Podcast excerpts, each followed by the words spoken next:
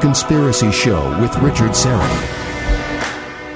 Hey, thanks for inviting me into your home. Long haul truck, RV, camper, taxi. Your parents' well appointed basement with the simulated wood paneling, electric fireplace, and the painting of dogs playing poker. Your loft, that greasy spoon just off the interstate, and your cabin in the woods. We are continuing with open lines. Matt Landman, our scheduled guest, we'll try to get him back on. He was uh, to join us to talk about geoengineering and 5G. Uh, there's a lot happening in that regard right now. Harvard University uh, wants to literally launch a trial balloon in June of 2021 uh, to drop chalk dust, as they call it, into the atmosphere to uh, to test the feasibility of reflecting the sun's rays back up into the stratosphere to forestall global warming. And uh, apparently, Bill Gates, surprise, surprise, is one of the uh, the individuals or uh, people funding this. That's not a surprise, really. Uh, what is surprising is that they expect us to believe this. In 2021, they are expecting us to believe that only now are they going to start experimenting with the weather after a major, major white paper by the Pentagon that was released, I think, about 30 years ago. I'll have to check the exact release of that. It was called Owning the Weather by 2025. They're already doing this and much more. Geoengineering. See, this is the strategy. You do something for 30, 40, 50 years, and then at some point you decide, okay, let's ask people or, or let people know that we're doing it sort of through the back door. Well, we're thinking about doing it. And, uh, well, we tried it. They've been doing it for a very long time. Is it to forestall global warming? I don't think so. Uh, so we can talk about that if you'd like. Uh, we can also talk about uh, the U.S. election. We can talk about uh, COVID. Now, here's something uh, interesting, or I would say curious, disturbing, maybe even. so in Quebec, there's a curfew there. Absolutely unheard of. It's a stain on our democracy that the government would use this kind of power. So you have to stay in your house from 8 p.m. to 5 a.m. Well, where would you be going after 8 p.m.? Seriously? If you're asking that question, you must have slept through civics class. You have no understanding about the, the basics of, of what it means to live in a free society. And you know, when I talk like this and when I, I post on social media, uh, uh you wouldn't imagine, you can't imagine the pushback I get from people who will say things like, You love freedom too much. What are you, in some kind of freedom loving cult? That's kind of disappointing in Canada a Western liberal democracy. That's the response I get. I love freedom too much. Safety first. I guess that's what should be in our Constitution. Uh, anyway, let's. Um, oh, so I was talking about the curfew in Quebec. Uh, earlier today, I think it was around 206 ICU patients in the entire province. And I think it has since dropped down to 203 out of 228 hospitals. All right, so there are 228 hospitals across the province. There are 203 people in um, occupying ICU beds. And of course, we wish for a, a, full and speedy recovery for every one of those individuals. Now, here's uh, something kind of interesting I just dug up. This is in, um, it's, it's a paper called Care in Canada ICUs. Care in Canada ICUs. And here is the executive summary, and this is from 2016. All right, 2016. And I won't bore you with, I can't read the entire abstract or the entire executive summary. I'm just going to give you a little snippet here. Uh, this is in the executive summary, this is bullet point number three. Most ICU beds are in large or teaching facilities where having enough ICU beds to meet the growing demand is a widespread challenge.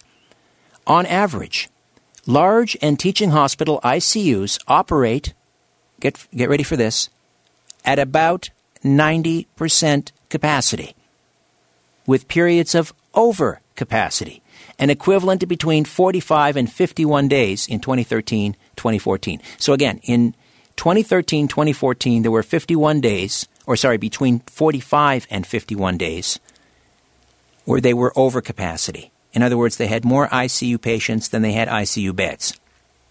But on average, large and teaching hospitals, uh, large and teaching hospital ICUs operate at about 90% capacity. This is from 2016. So now we have 203 ICU patients in 228 hospitals. Carlos, you got an A in math. What is what is that percentage? Putting him on the spot. Get your uh, calculator and get get back to me on that. So it's uh, 203 out of 228. It might be around 90%, I'm guessing. Anyway, that's average. No, no, it can't be. It can't be 75%. 203 out of 228? Try again. Yeah, 203 out of 228. If you got 203 out of 228 on a math test, what would be your grade? Hmm. Okay, I'm gonna. I'll check that again in a second. That doesn't seem right. Let's say it's around 90%. Okay? So that's average. And for this, they have instituted a curfew. My word, what is going on? But the models, the models. But what about the models? What about the cases? Dear Lord. Let's say hi to Ryan in Stouffville. Ryan, welcome. How are you? Oh, I'm great, uh, Richard. I just want to say I've been a long-time listener. Even when I was li- living in Florida last year, I made sure that I tuned in every Sunday night. Can't miss the show. God bless you, sir. Yes, um, I was going to talk about the uh, 20 back program where you hear with like sodium for Ri- uh, Ryan, I'm not sure what's happening with your phone. Are you on a cordless? Because you're cutting in and out. Um, can you hear me now? I'm Yeah, on just- a, yeah, I'm in the cell phone. so- Okay, just keep it. Uh, you know, norm. That's not a. It's not a great idea to keep the cell phone as close as possible to your your cranium. But in this case, Yeah, exactly. I usually talk on speaker, but Okay. um, I know now. Like, yeah, I wanted to talk about the twenty and back program, but just hearing you talk about COVID and our lockdown, especially up here in Canada, uh, and what's going on in Quebec, it's just it's so draconian. And as being a Christian, I find it's really hard in these times, even to have any dialogue with anyone, because we're just so fear based. And uh, hearing these numbers, it's just you know it, it's just it's it's not worth it. The juice isn't worth the squeeze. The amount of people I know right now who are going through terrible depression, let alone you know, like I can't go to my church, but I can go to the LCBO. It just just makes no sense, and it just seems like a bad nightmare we're living in. Um, but I just wanted to see if you know anything about the Twenty and Back program of like the secret space program. Have you looked into that much at all? uh, the twenty and back. Is this is this like um, uh, Operation Moondust and that where uh, young people like uh, Randy Cramer, they're sent to Yes. the moon and uh, their memories are wiped and they're trained on these lunar bases or in some on colonies on Mars underneath Mars and then when they come back 20 years later their memories are erased. Yeah. I've done shows on it. Um, it's interesting. Uh, I have to tell you though to me it who knows, but to me it it uh, it strains credulity. I, I totally agree. I know it's it's got. uh I was the one lady earlier talking about going down the rabbit hole and the whole time travel thing. That's what kind of brought me towards. uh You know, I've always found time travel fascinating. So then, along you know my journey of uh research, you get you hear some of those stories, and it's just it's so far fetched. Now, um, you look at where we are in this current day and age in this model I have to say, uh, I I wouldn't be surprised more or less now that there there have been people that have you know peered into what is going on now, and just like the way that the agenda is being written out for us, because this is you know we we always well, not jokingly but talking about 1984, we're in it. The fact that neighbors can you know call the police on other neighbors if there's too many cars at their house, or just the the fact that human connection. I can't even shake a hand, or I can't even go to my grandma and give her a hug anymore. And if I do, I'm considered a criminal. It's just wacky. So I just kind of want to leave it at that. It's just nice to talk to you, and uh, I really appreciate everything you've done for uh, not only this country, but for people who like to stay up late and who like to question the norm. Especially as a Christian, I find it uh, very, uh, very healthy conversation. So thank you. Well, thank you, Ryan. Um, don't despair. We can't do that. We know how the movie ends. We know uh, the good guys win in the end. There'll be dark days ahead, but we just have to, um, you know, continue to trust in the will of God. Uh, he's moving a lot of furniture around right now, and um, it's he's making an awful racket, and it's a little disconcerting. But we're all going to come out of this okay.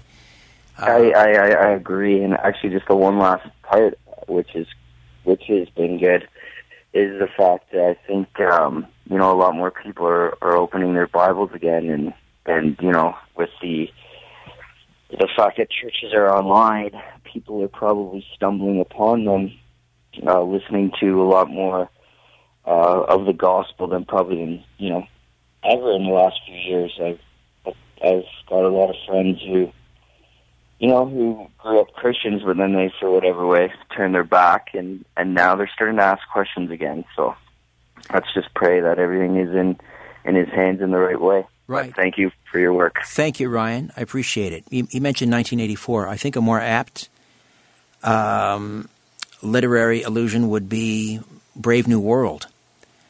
Uh, 1984 was sort of all about the um, the jackboot.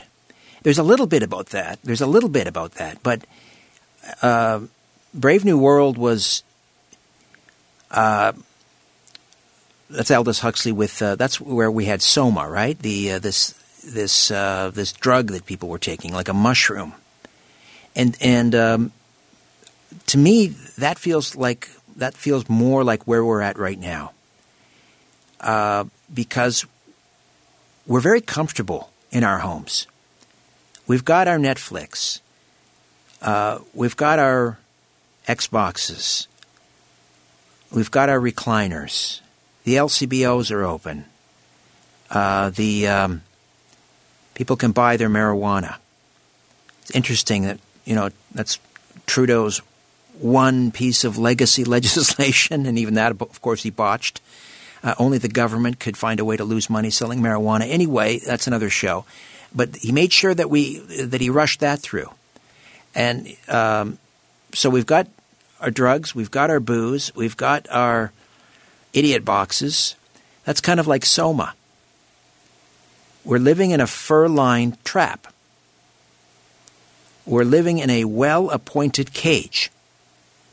And most of us, unfortunately, are totally fine with that.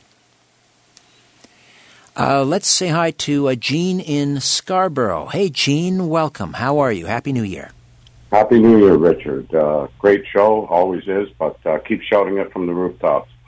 Yeah, I wanted to comment with all the restrictions and worldwide, and now they're talking curfews, yet the numbers keep increasing. I'd like to know your comment on that. And also, I'd like to, especially in America, because America has to, if they've got a world plan, fall first. Are they playing both ends against the middle, the old Caesar divide and conquer?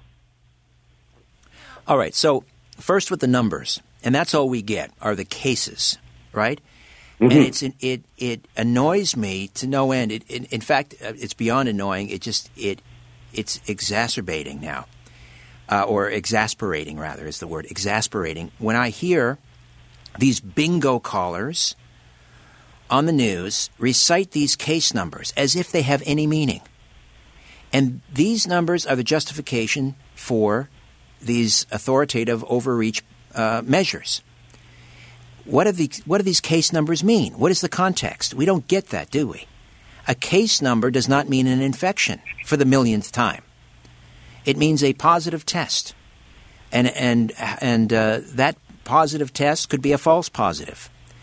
What is exactly. the false positive rate on these tests? Well, it depends on how you know the the, the sample is, is dealt with, right? The um, anyway, it could be is it is it forty percent? Is it fifty percent? Is it ninety percent? If we don't well, know, now they're even they're saying the quick test won't be accepted at the airports. Right. So these false positives, that's number one. So we have to know that. Number two, um, a false or even a positive case doesn't necessarily mean an infection. So if if you're asymptomatic, it's not likely, and it's beyond rare that you're going to spread the disease.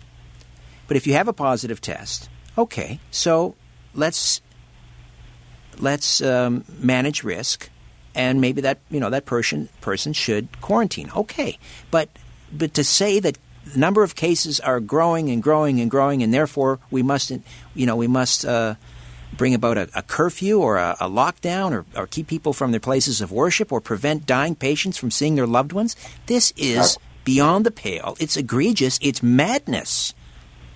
And yet, all we hear every day at nauseum is case numbers. Totally meaningless. Totally meaningless. 203 ICU patients across 228 hospitals, which is average. Yeah, that'd be about 88%, I it's, think. It's 88%. Thank you. 90% on average is the capacity of ICU beds in Quebec. And for this, they are putting people under curfew. This is a blight, a stain yeah, on our democracy. I don't know exactly what it is. At first, I believed the whole thing. Okay? But I listen to your show, I listen to Coast to Coast, and I think. And in my opinion, they're preparing us for something else coming down the pipe. What do you think that's? A, this is just the, the trial run to get us used to it. But I don't know what it is. I don't know. Maybe an economic collapse. Uh, I don't really know. I'm just speculating there. But my last comment, uh, what do you think about the old playing both ends against the middle? You know what I mean? Like Trump, okay, he's got his supporters, and I understand people. As you said, most of them are great people. And in democracy, we, that's part of the thing. We agree to disagree. But they're playing both ends against the middle to get their way, to get us both fighting. No question. I no question that that's going on as well. Um, and and the communist Chinese are sitting back and loving every minute of it.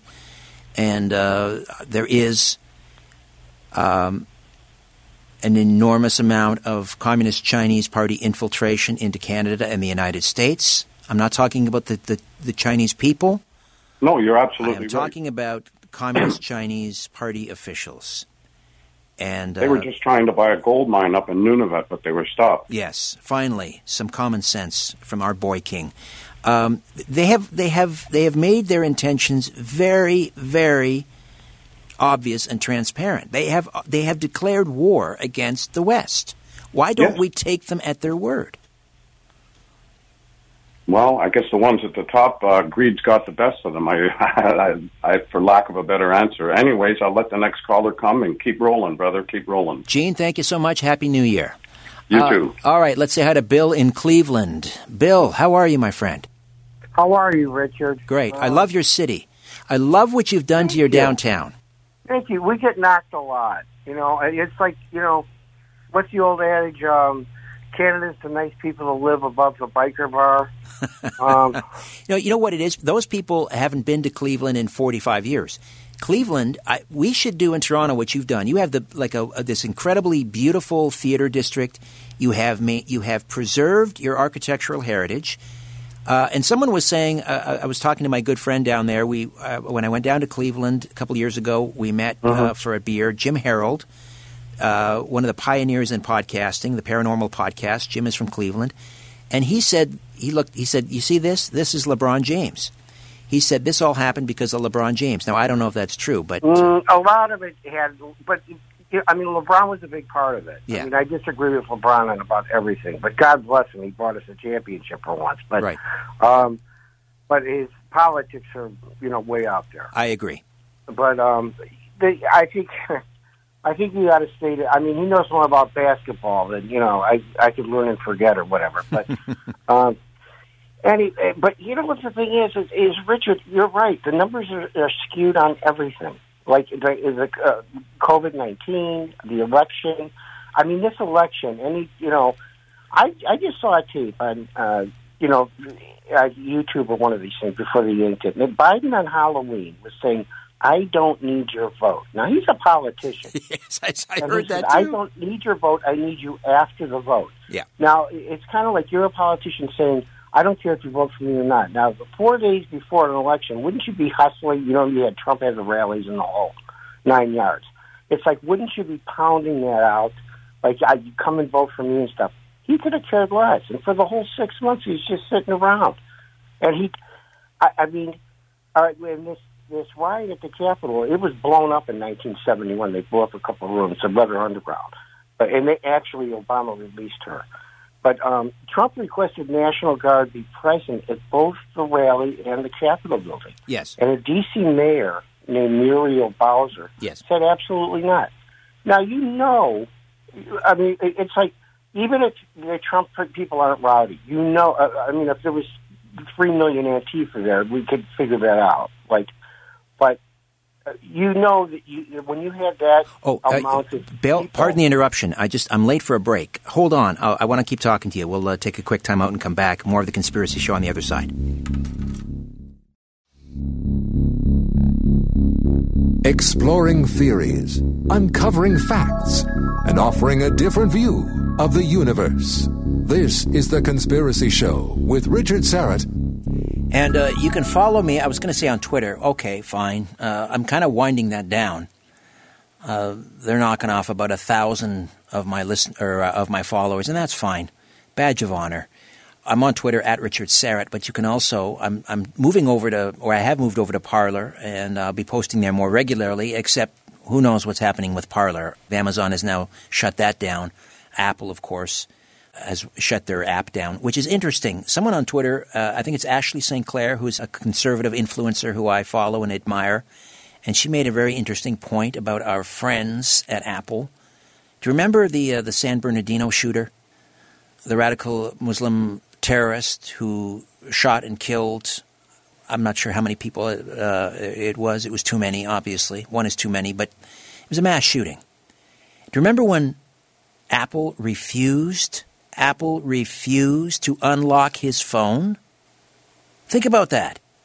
I mean, it's one thing to read it in a tweet, but now I'm saying it out loud. As I'm saying it out loud, I can't believe it.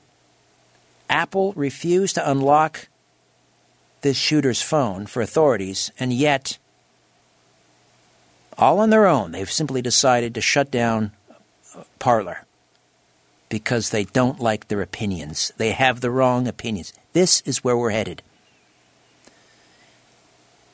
The digital version of the Red Terror following the Bolshevik Revolution. All right. Uh, okay, so maybe that was a little hyperbolic. But who knows? I mean, all bets are off at this point, really. They are out for revenge. If you're a conservative, you're, if you're a Christian, or a conservative religious person, keep your head down.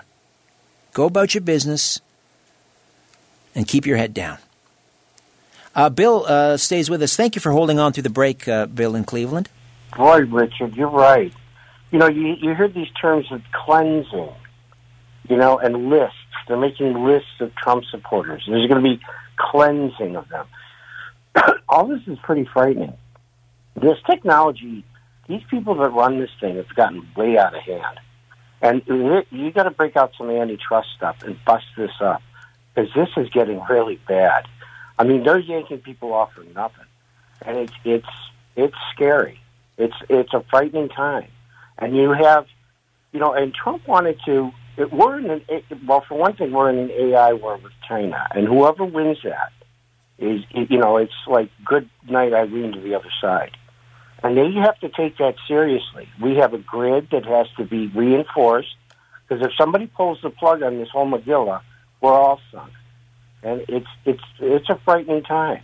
Joe Biden, uh, you know, I I mean, he's the most popular politician ever. I mean, he got more 80 million votes. He, he slaughtered Obama in the vote count. Yeah, I who mean, knew? like- Who knew, Bill? It was the charismatic Joe Biden who dragged uh, Joe Barack Obama across the finish line in 2008 and Yeah, then again in was. 2012. Without- Who knew? Without, without Joe's help.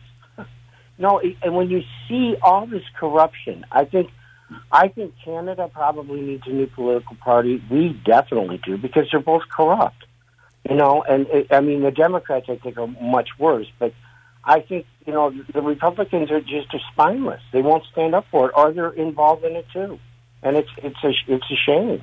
But we're going to lose our country, and you guys eventually will lose yours. Well, I think actually we're about maybe 10 years ahead of you. We, we have one, we have basically one party now. They all march in lockstep. Our, our supposed conservative party up here, not one of them dares speak out about, about the lockdown. They try to t- talk tough about China. Uh, but they, I mean, the opposition leader, you know, essentially wanted to invoke the War Measures Act over COVID.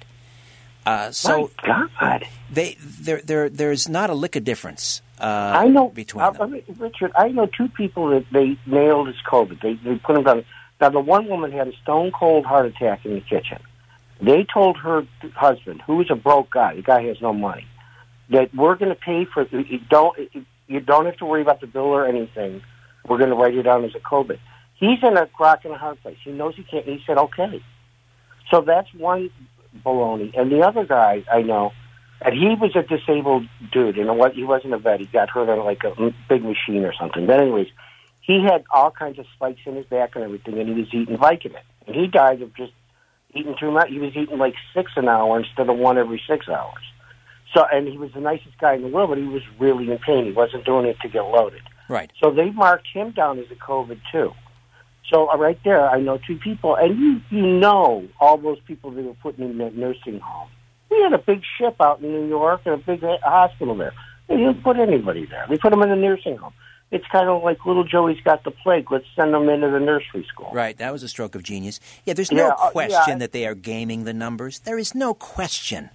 Uh, and and they just announced that uh, in um, was it British Columbia, and maybe across the country, but I definitely believe it was in British Columbia and Alberta. But again, maybe across the country, they admitted that they are including uh, suicides. People who tested positive for COVID and then committed Oh. suicide, they are including them in the COVID numbers. Well, I think they, they every time they do a test on somebody, it's like let's say you know little Jane has has COVID, and then they're going to test her the next day and add add that on because she's like still positive. Well, they've the incentivized thing- it, certainly in the U.S. I don't know how they did it up here, but they've incentivized it in the U.S. Oh. Uh, where uh, you know a Medicare a Medicare will pay four thousand dollars for a hospital admission, but if they have COVID, it's thirteen thousand, and if they put them on a ventilator, it's what is it thirty nine thousand? Oh yeah, yeah, it's crazy. It, it, it's like uh, they get a fortune for this. Well, they're losing money in other revenue. You know, the kidney, di- whatever it is, the hearts and the this and the that. They're losing money on other operations and stuff, but they are making money on that. But but the thing is, is you're like one of your last callers. I think it might have been your last caller. What is the end game to all this? I mean, what do they really want? What do they want to do? They want to control us. We know all that, and and maybe they want to crush the economy. They're doing that. They want little guys out. I mean, you can sell your flowers at Walmart, but not little Bobby's flower stand next Right. door. So, what is the end game to these people? Well, I mean, we, uh, we're we're hearing a lot about the Great Reset, and it's a little vague and kind of fuzzy around the edges, but I think that's part of it. Uh, that they have decided to to to use, and again, let me be emphatic here. I'm not saying that that that COVID nineteen is not real. Uh, it's a virus. It is killing pe- people, mainly the elderly with multiple comorbidities, and that's a tragedy. And we need, we need to protect those people. I'm not saying it's not real, but it is a it is providing convenient cover, and even our prime minister has, has has talked about this. It's a wonderful window of opportunity to do this, this, this, and the other thing. Oh, so yeah. that's what we need to look at, not the COVID necessarily, but the this, this, this, and the other other thing. And yeah, we, but you're locking down a, a healthy population instead of the opposite. Instead of saying, okay, you know, Aunt Myrtle's sick, we're gonna we're gonna keep an eye on her, we're gonna put her there, but you go out and do your thing. They're locking down healthy people, and that's I mean. I have like grandchildren, and they can't. You know, they're going to get to the point where these little kids can't read faces. This is all mental stuff. Before you're six years old, you're you're living in fear. It's it's it's abhorrent. It It's is. It is insanity. a calamitous mistake that is being made. But it is the the worst are- policy decision in this country's history. There must be a reckoning after. I'm not talking about. I'm not talking about. Uh, you know. Um, uh, uh, what am what am I trying to say here? I'm not talking about you know blood in the streets. I'm not talking Right, about no, vengeance. nobody wants violence. I'm not but you know talking about that. I'm talking about whether I'm talking about uh, thorough investigation. I'm talking about uh, possible punitive, uh, you know, damages being awarded. I am talking about the end of political careers. I am talking about a reckoning. This is a calamity. And Oh, it- it- this totally. province, for But- example, but in thing is- Ontario, is being run by maybe 30 uh, public health officials. We, we, there's no transparency. We don't really know who these people are. They are, they are essentially ru- running this prov- province by edict. And we have our premier who, who is scared and he's confused and he's, it's the fog of war. He's just basically handed over responsibility for running this province to them. And we don't know who they are and they are unelected and they are unaccountable, and that's not how a Western democracy works. Uh, Bill, thank you for the call. I appreciate it. Uh, let's see. We have to run. We'll uh, take another quick time out. We'll get to uh, Sheldon in Medicine Hat, Skip in Connecticut, and uh, Stephen here in Toronto. Back with more of The Conspiracy Show. My name is Richard Syrett. Don't go away.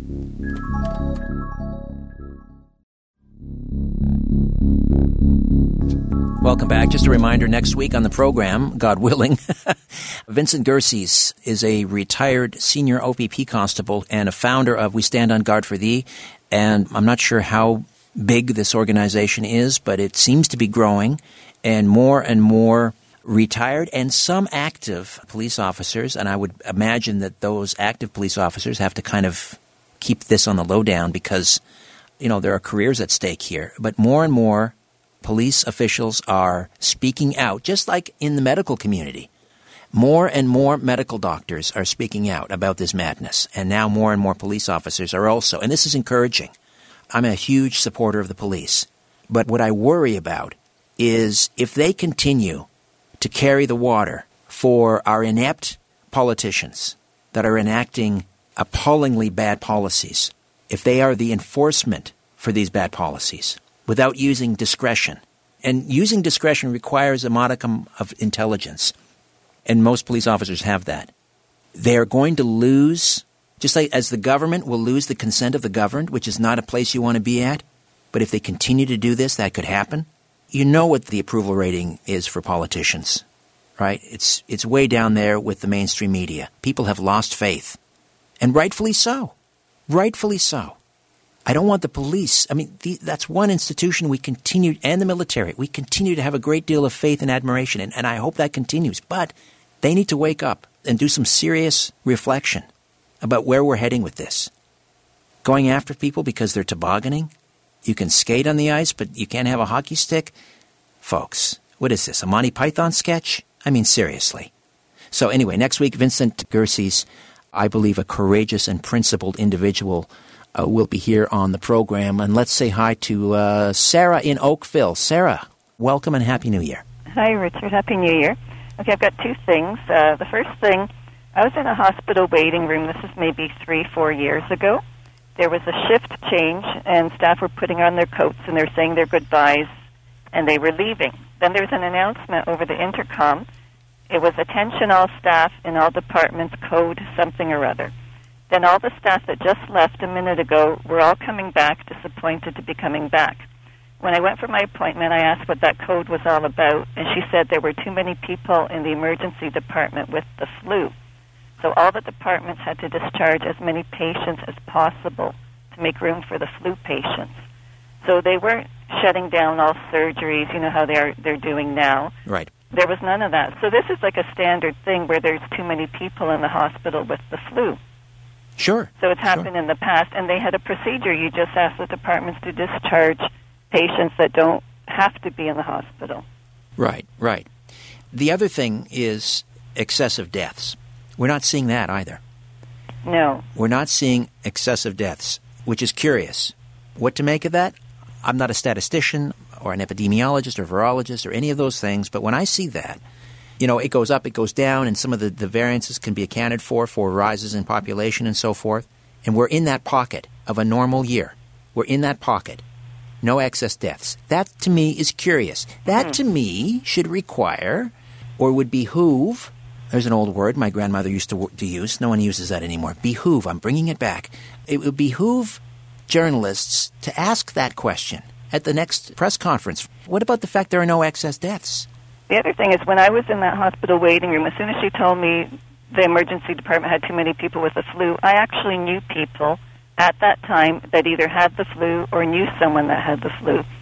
This time I know nobody that had COVID. And I have a neighbor that moved back to Italy. She's in one of the towns that got closed off with the military monitoring who goes in and out of the town, and you can't leave without paperwork saying why you're leaving. She doesn't know anyone that died of COVID or had COVID, and their town was shut down because there were so many COVID deaths. But she doesn't know anyone either that's had it. Yeah, that's an anomaly, and that's anecdotal. And again, I don't know what that means, but I would echo that. I know one person, and this is a, a lifelong friend of my mother's, who is 95, who tested positive but came through it fine. I mean, she has other, obviously, other health issues at that age. That's the only person I know in my circle of friends and acquaintances that has tested positive for COVID. That's it. What does that mean? I don't know. Do with that what you will. I don't know anyone that knows anyone that's had COVID. Interesting. Yeah. The, the other thing I wanted to say, I still think Trump is going to do something before Inauguration Day. I think he's going to play a trump card, so to speak. Mm. I don't know what, but I think there's going to be something there because Nancy Pelosi and company want him out so badly, and I don't know why they don't just leave it. You're right. That's very curious. They're in a mad rush to either have the 25th Amendment invoked, which says he's not stable enough to be president, or they want to impeach him again, which I'm told could preclude him from running again. I don't know if that's true, but the other thing is, I've heard that too. I think we need to maybe reconcile ourselves to uh, six to nine months of Joe Biden and then two and a half plus years of President Kamala Harris. Lord knows Joe right. Biden has called it the, the Harris administration enough times, so he must know what's coming. I don't think either one of those is good, but. All right, I appreciate the call. Thank right. you so much. Great Thank to hear from you. All right, back with more of The Conspiracy Show. My name is Richard Syrett. Don't go away. Where there's smoke, there's The Conspiracy Show with Richard Syrett. I don't think there's anything that I'm saying that is that controversial or radioactive. I'm just saying, you know, let's ask some basic questions. So the ICU occupancy or the ICU capacity in Quebec is around 88%. I read from a, uh, a, a document that said on average on average, and this was from 2016, ICU capacity in Quebec hospitals is 90%. So they're a tad below average. And for this, the people of Quebec have been placed under a curfew. Just asking a question, folks. While we're still allowed to do that, just asking questions about the constant drumbeat of case numbers with no context. Just asking a question. I don't. I'd also be curious. I went for a walk this evening uh, before uh, the show with uh, the mighty Aphrodite, and she, you know, she's always right on the money. She cuts through everything, and she she goes right to the core of an issue, and she asks the most obvious question that somehow never gets asked: Who are these people being tested? Thousands and thousands and thousands of people. Are healthy people going to be tested? Who's lining up if you're healthy? Who has time to line up if you're healthy and get tested. Why would you do that? I'd just be curious to know where are they getting these numbers? And again, the context. We're not getting that. How many of these tests, these cases that we're so worried about, that we're shutting the province down, that we're ruining millions of lives, that we're jeopardizing the, the mental health, that we're, we're condemning the elderly to their remaining years in, in isolation? It's sick. This is not what a, what a healthy society does to its people. I'm just asking basic questions about the data. I want to go to the, uh, the live chat. A couple of questions here. George asks How do you think your fellow Ontarians will react to a curfew?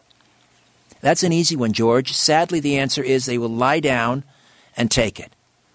Three bags full, sir. Have you any more? Uh, D. Silver asks Do you think the masses, the masses, the great unwashed, do you think the masses will rise up and rebel against social media companies? Well, how does one rebel in a digital age? It's hardly, you know, the shot heard round the world, is it? This is, it's hardly 1776 to uh, to say I'm quitting Twitter and I'm moving to Gab.com. But there will be that. We're seeing that. How many? I think it'll be in the millions. I, but will Twitter care? I don't know. Um, that is yet to be seen. What is more important is whether a Parler, and they said that they are they are going to go after Twitter, but they are, my gosh, they have more money than God. They have they have such deep pockets, and they have a complicit media, and they have uh, both parties in the United States in their hip pocket. I don't I don't know what can be done at this point. Hopefully, enough people will vote with their feet and they will move to these other. But then Apple will shut them down, and Amazon they'll they'll build their own servers, I guess. Uh, it could be interesting. It could be interesting to watch. Uh, I, I hope there is an uprising, but here in Ontario, no, we will. We'll lie down and we'll take it. Peace, order, and good government. We do as we're told. Uh, all right let's say hi to um, Sheldon is in Medicine Hat. Hey, Sheldon, welcome. Hello, Richard. How are You've you? got a, a fantastic show today. Um, the few occasions that uh, your guests go offline, I think you have the best shows, and this is the best show of 2021. Thank you. Thank you. Um, I uh, I have a son that uh, I was watching uh, the news with on Thursday, and uh, he made some interesting comments. My my son is um, diagnosed with autism, but he's super smart, and his autistic obsession is cartooning. And uh, he told me that um, in light of the events that were going on online, he said that it is amazingly coincidental. He said that uh, Stephan Pastis, the writer, uh, the cartoonist behind Pearls Before Swine, had had to publish um, uh, an announcement that the theme for the next week is coincidentally going to be on impeachment, and uh, the character playing the president. Um, it was purely coincidence that the entire theme is going to be on impeachment. And my son said that um, what was really bizarre, like we were watching the scenes in the U.S. Senate where this strange uh, QAnon shaman named uh, Jake Angeli was sitting on the seat in the, the speaker's chair in the I think it's the Senate chamber. Yes. And I said to my son, "This is this is a psyop. There there is no way that this character, being as offensive as it would be to so many people, um, could be sitting in this chair and not raising alarm bells across the country, like rankly offending." you know, judges and, and rankly offending so many of the American population without this being a psyop. And then my son told me, he said, "Oh, that's groundskeeper Willie off The Simpsons."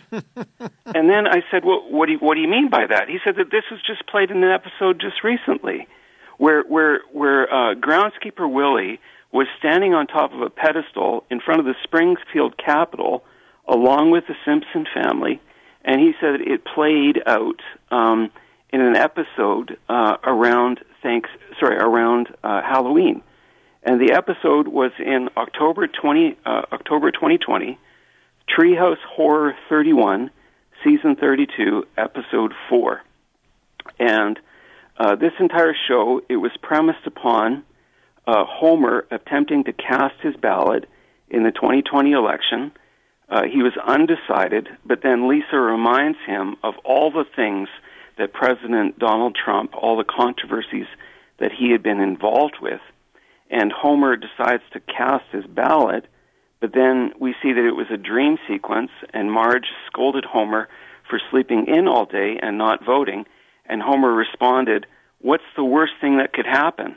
And then the rest of the episode is a dystopian view of Springfield, hmm. shown afterwards, where it's being attacked by um, uh, monsters and and uh, these uh, shooting uh, creatures. I don't know how to describe them, but uh, the entire city is in ruins after these shooting um, uh, creatures uh, destroy the city. Another example of predictive programming. You know, well, sim- yes, and that's yeah. exactly what I thought. If you have a chance to go back and, and to take a look at this particular episode, it's up all over um, YouTube where you have robots and lava pouring up from the ground, and the majority of the population is running around um, um, in a strange type of uh, of atmosphere, wearing masks, and um, it's actually quite frightening when I looked at this episode, noting all the similarities. But you know, the, the strange thing for me is that it, it just doesn't seem right that this character with horns somehow appears, you know, in the middle of all this mayhem. And it, it just seems like this whole thing is fiction. And I don't understand it. You know, I don't understand how this whole event came to be. Well, these these people came. I mean, I know that the Trump speech it it stoked some passion, but I've listened to the speech. I've gone over the transcript. There's nothing in there that was an incite to riot. Uh, in fact, the people that that were storming Capitol Hill, they came prepared. They had walkie talkies. They had hammers to break glass. They had equipment and ropes to scale walls. These were professional rioters. Uh, they weren't. They didn't show up at the rally, hear Trump's words, and then decide, you know, we're going to storm the Capitol. They had made that decision on the plane or the bus ride when they got there. And I'm not saying that there weren't some Trump supporters in there. Absolutely, they were, and they. Sh- they I hope they all rot in jail, left, right, center. I don't care. Uh, but you know, I, I'm sorry. I don't. I don't. I, I don't hear an incite to riot in Trump's words. And if people want to correct me on that and challenge me on it, so be it. And if I'm wrong, I'm wrong. But I don't think I am. All right. I want to uh, quickly, quickly work in uh, Skip in Connecticut with a final word. Skip, hey, how are you? Happy New Year. Yeah, I did hear that uh, one of the wrinkles with the voting thing was that uh, somebody in Italy confessed to doing some work on the computer to skew the voting results. Yes, that it was run out of an embassy. It was linked to Obama, and uh, that uh, Obama apparently, the story goes, was kicked back on the initial money drop of billions to Iran. Was kicked back four hundred million dollars, uh, which she kept in overseas accounts. Now, this is the first I've heard of this stuff, but what apparently happens is these politicians give money to, say, Afghanistan uh, was the next one up on the playing field and money gets kicked back from that to these politicians and yeah. offshore accounts. Skip, I'm sorry I didn't get you on uh, earlier to talk about it.